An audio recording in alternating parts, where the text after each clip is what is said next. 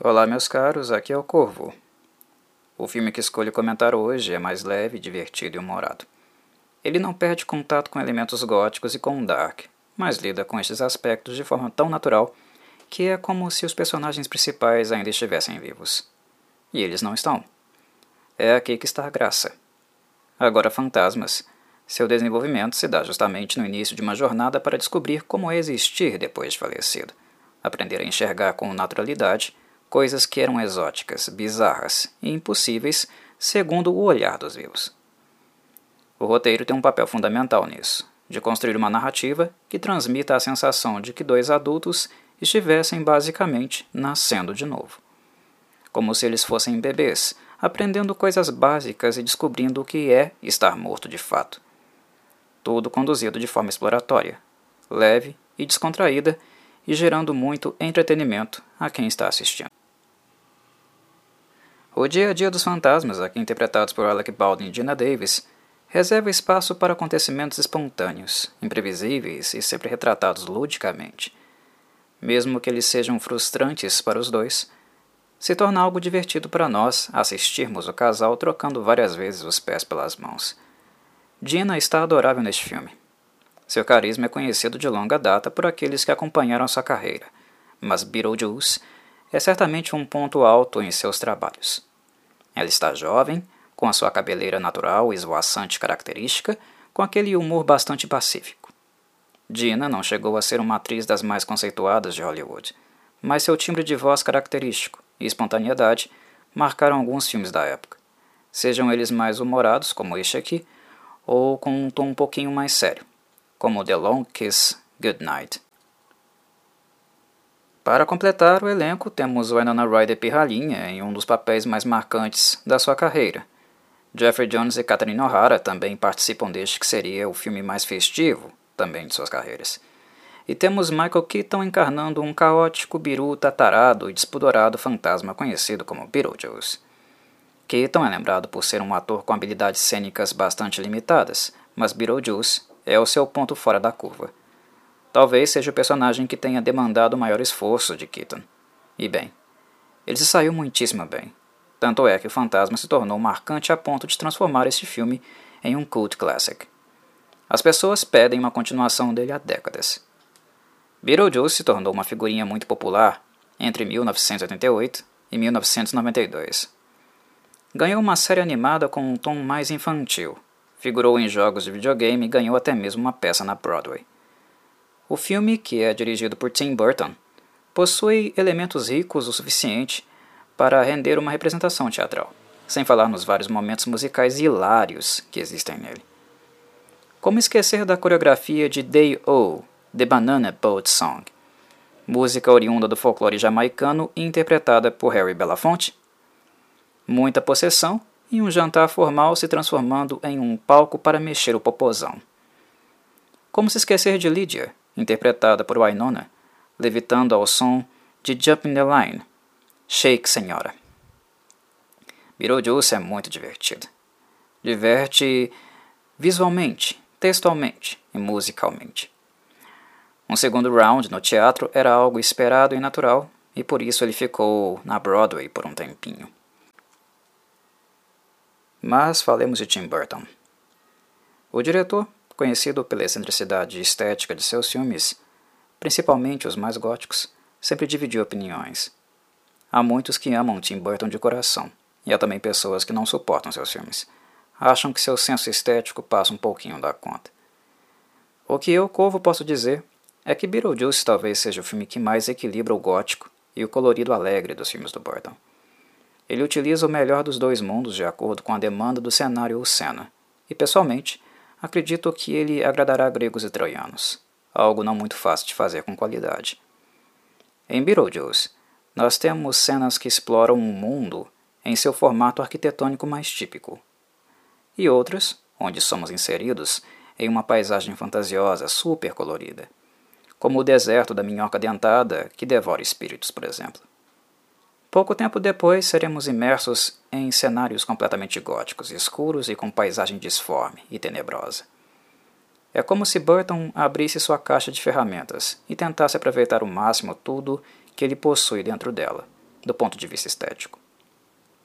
Isso acaba fazendo com que Beetlejuice não se torne um filme deprimido demais, e nem tão bobo alegre demais também.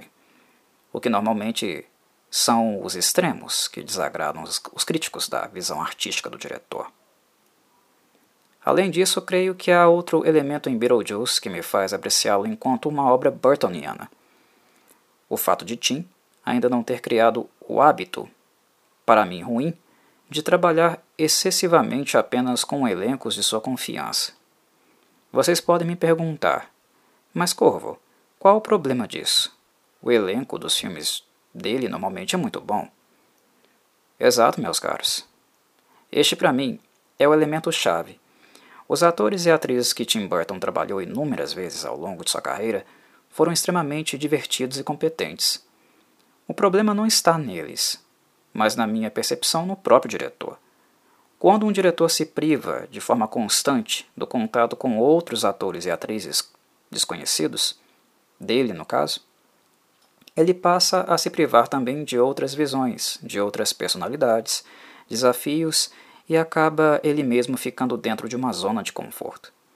O problema nunca foi Winona Ryder, Michael Keaton ou Johnny Depp, por exemplo. O problema é o Burton se privar de trabalhar com outros atores e atrizes, como os próprios atores e atrizes com quem ele trabalhou procuraram fazer com outros diretores. Quando você entra em contato com outras visões de cinema, o seu gabarito aumenta. Você tem a oportunidade de ver coisas novas. Por mais que a experiência com o profissional tenha sido positiva, a repetição constante pode levar à estereotipia. Um ator que trabalha apenas com um diretor reduz significativamente sua capacidade de evolução cênica, porque ele se priva de um outro nível de cobrança, de visão, de crítica diferenciada acerca de suas capacidades. Joga sempre no seguro, e isso atrasa seu desenvolvimento cênico. E o mesmo acontece com diretores.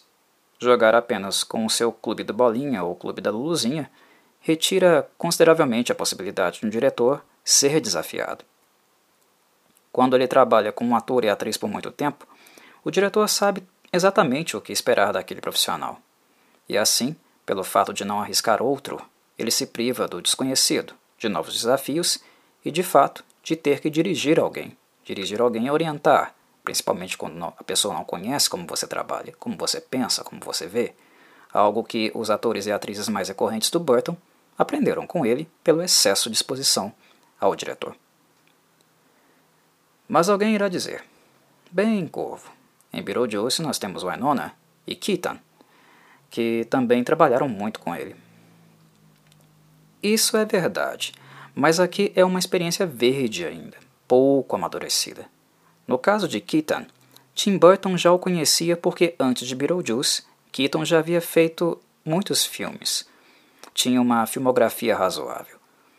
Tanto neste filme como nos dois filmes do Batman que Keaton trabalharia com Burton na sequência, o diretor já sabia o que esperar dele. No caso de Winona, aqui é uma experiência de primeira viagem. Burton tinha a possibilidade de se surpreender com ela. E se surpreendeu realmente. O humor fechado de Winona, seu gosto pelo gótico, pelas sombras, fez com que ela se tornasse a queridinha dele nos próximos anos. Ela tem tudo a ver com o universo dos filmes do Burton é compatível com o tom deles perfeitamente. E Lydia, personagem dela neste filme, é literalmente a cara dela. Aqui estamos vendo Winona florescer, entende? Ela voltaria a trabalhar com ele em, em Edward Scissorhands, em 1990. É verdade. Mas aqui ela ainda era uma caixinha de Pandora onde nós não sabíamos muito o que esperar. Não sabíamos que tipo de monstro poderia sair de dentro dela. Quando trabalhamos com o mesmo diretor e elencos fixos, várias e várias vezes, a tendência é a saturação, a assistirmos filmes distintos, mas com um tipo de interpretação que nos passa a sensação de ser algo que já vimos previamente. A caixa de Pandora de Winona ainda estava para se abrir, e ela não apenas abre a caixa, como não há outra metáfora mais assertiva também para descrever descrever quem se tornaria Winona Ryder nos anos seguintes. Historicamente, ela é conhecida como uma das atrizes mais problemáticas dos anos 90. Quando ela contracena com Angelina Jolie em Girl Interrupted, Garota Interrompida, filme de 1999, aquele filme não poderia ser tão compatível com o turbilhão que era Winona Ryder. Encaixa perfeitamente. Ela teve um relacionamento amoroso longo e conturbado com Johnny Depp, crises fortes de ansiedade e depressão, e a kleptomania. Essas foram marcas de um constante sofrimento psíquico, de monstros internos que Winona combateu por muito tempo. E, de certa maneira, estes momentos difíceis de sua vida acabaram vazando em seus trabalhos cinematográficos. Fizeram dela, ironicamente, realmente uma filhinha espiritual de Edgar Allan Poe, como a Lídia de Beetlejuice. Realmente algo muito irônico. Há poucos anos atrás, quando eu vi Wynonna novamente na série Stranger Things, ela parecia consideravelmente mais saudável, e eu fiquei muito feliz por ela. Gostem ou não, mesmo sendo uma bolinha de neve, Wynonna marcou muito o universo fantástico de uma década e foi gratificante vê-la entrando nos trilhos novamente. E o início da viagem, para valer, certamente é aqui com Lydia, a filha gótica, de um casal nova-iorquino rico que decide mudar para o interior por enxergar a possibilidade de uma expansão imobiliária a custos baixos. E é assim que eles compram a casa de Adam e Barbara, interpretados por Alec Dina que haviam falecido recentemente num acidente de carro. Ada e Bárbara eram um casal que não tinham a possibilidade de ter filhos. Eles transformaram a casa em um projeto pessoal dos dois. Projeto grupal, no caso, né? A dois é plural. E investiram muito tempo e carinho na construção dessa casa, até eles falecerem. E de repente, condenados a passarem um pouco mais de um século dentro da casa, mas como fantasmas, como processo de admissão no mundo espiritual, eles são surpreendidos por essas pessoas estranhas e tacanhas se mudando para o seu grande projeto de vida, querendo colocar tudo de pernas para o ar, alterando o lugar a bel prazer. Adam e Bárbara ficam desesperados e não sabem o que fazer. Eles não estão ainda desapegados da casa não apenas desapegaram, como também não suportam a ideia de gente estranha dentro deste lugar que, para eles, ainda eles são os donos. Eles gostavam de viver a dois, sozinhos e sem serem importunados. Como eu disse, serem agora fantasmas é como nascer de novo para eles, e estarem acompanhados também. Eles aprenderam a viver na vida, mas não sabem como fazê-lo na morte. As regras mudaram. Como é parte do processo de amadurecimento deles ficarem sem instruções, além daquelas dadas por um manual de fantasmas que eles têm preguiça de ler, ambos logo ficam frustrados por não entenderem muito bem como funcionam seus poderes de fantasmas. Como não podem ser vistos pela família Dietz, eles tentam criar fenômenos físicos para espantá-los. Mas isto acaba sendo ineficaz, visto que Lídia e seu gosto por tudo que é macabro já era considerada a morta-viva da casa naturalmente pelos pais dela, sempre culpabilizada por todos os fenômenos estranhos que aconteciam por ali. Este é o principal problema encontrado por Ada em Bárbara. Como ser eficiente com gente da cidade grande, da maior metrópole do mundo, que não é movida por um pingo sequer de superstição? Como tornar o mundo espiritual algo crível para os céticos. Não demorou muito para se frustrarem e serem percebidos por um fantasma que justamente se aproveita daqueles que se encontram nessas condições. Este fantasma é Beetlejuice. Beetlejuice era assistente da conselheira de fantasmas Juno, a responsável pelo caso de Adam e Bárbara.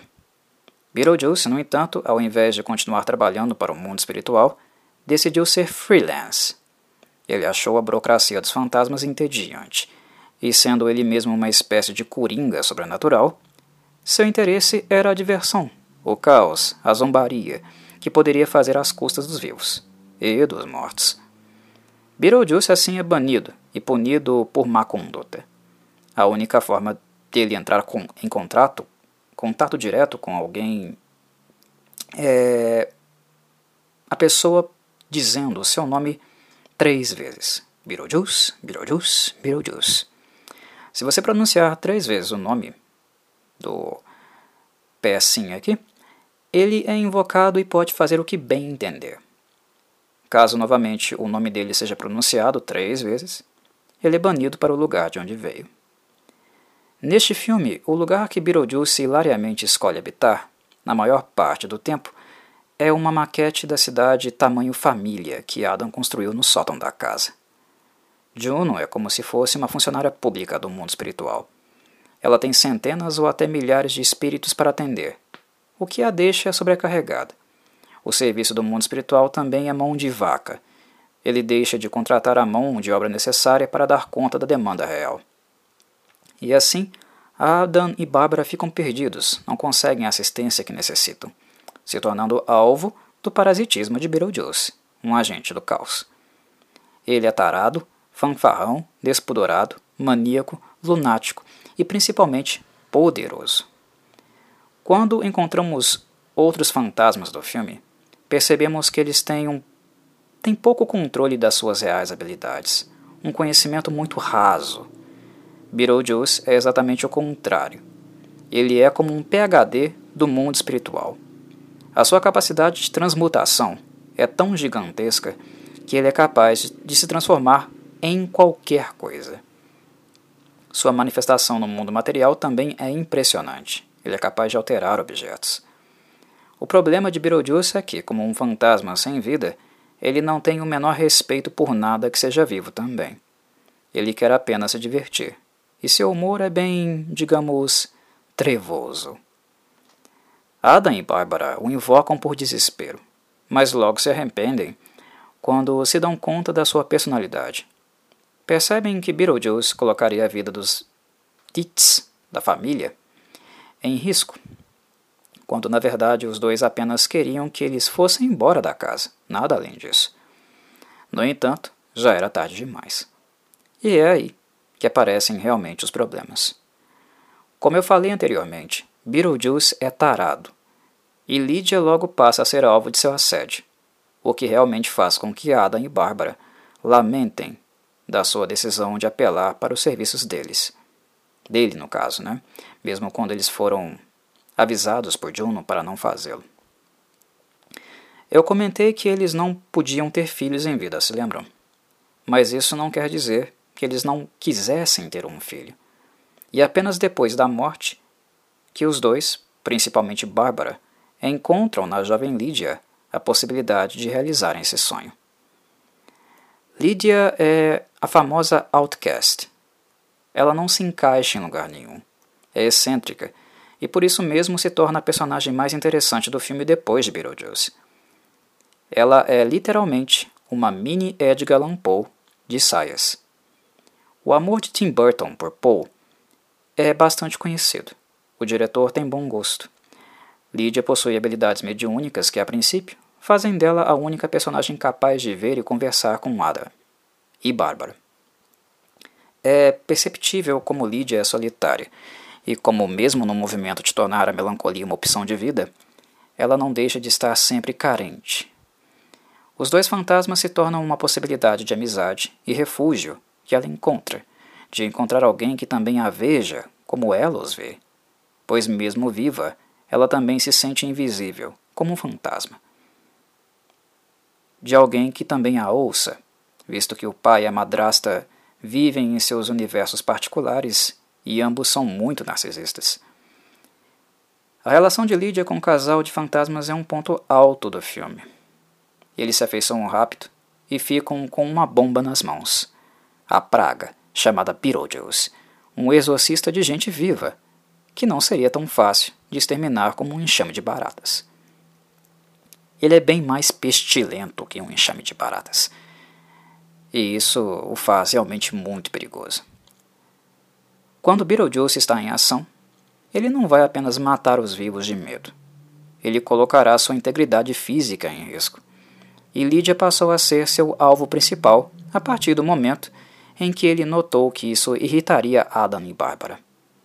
Acredito que irão se divertir muito com esse filme, sejam vocês jovens, adultos ou idosos. Ele é rico em entretenimento o aspecto artístico do filme não ficou datado, nem mesmo para os padrões de Tim Burton. Não à toa, o filme ganhou o Oscar de melhor maquiagem, realmente criativa e ousada para a época. E envelheceu muito bem. Há rumores que Burton estaria interessado em uma sequência do filme, e Wynonna já disse publicamente que é só ligarem para ela que ela vai correndo. Dina Davis é um pouco mais incrédula, por causa da idade. Mas, honestamente, não é que Beetlejuice precise realmente de uma sequência. Ele funciona muitíssimo bem, como um filme único. Seria apenas um plus, um mero brinde, caso isso realmente venha a acontecer. Um abraço, meus caros. Aos que desconhecem, espero que se divirtam bastante. Falamos-nos num próximo Cinecorvo. Até lá.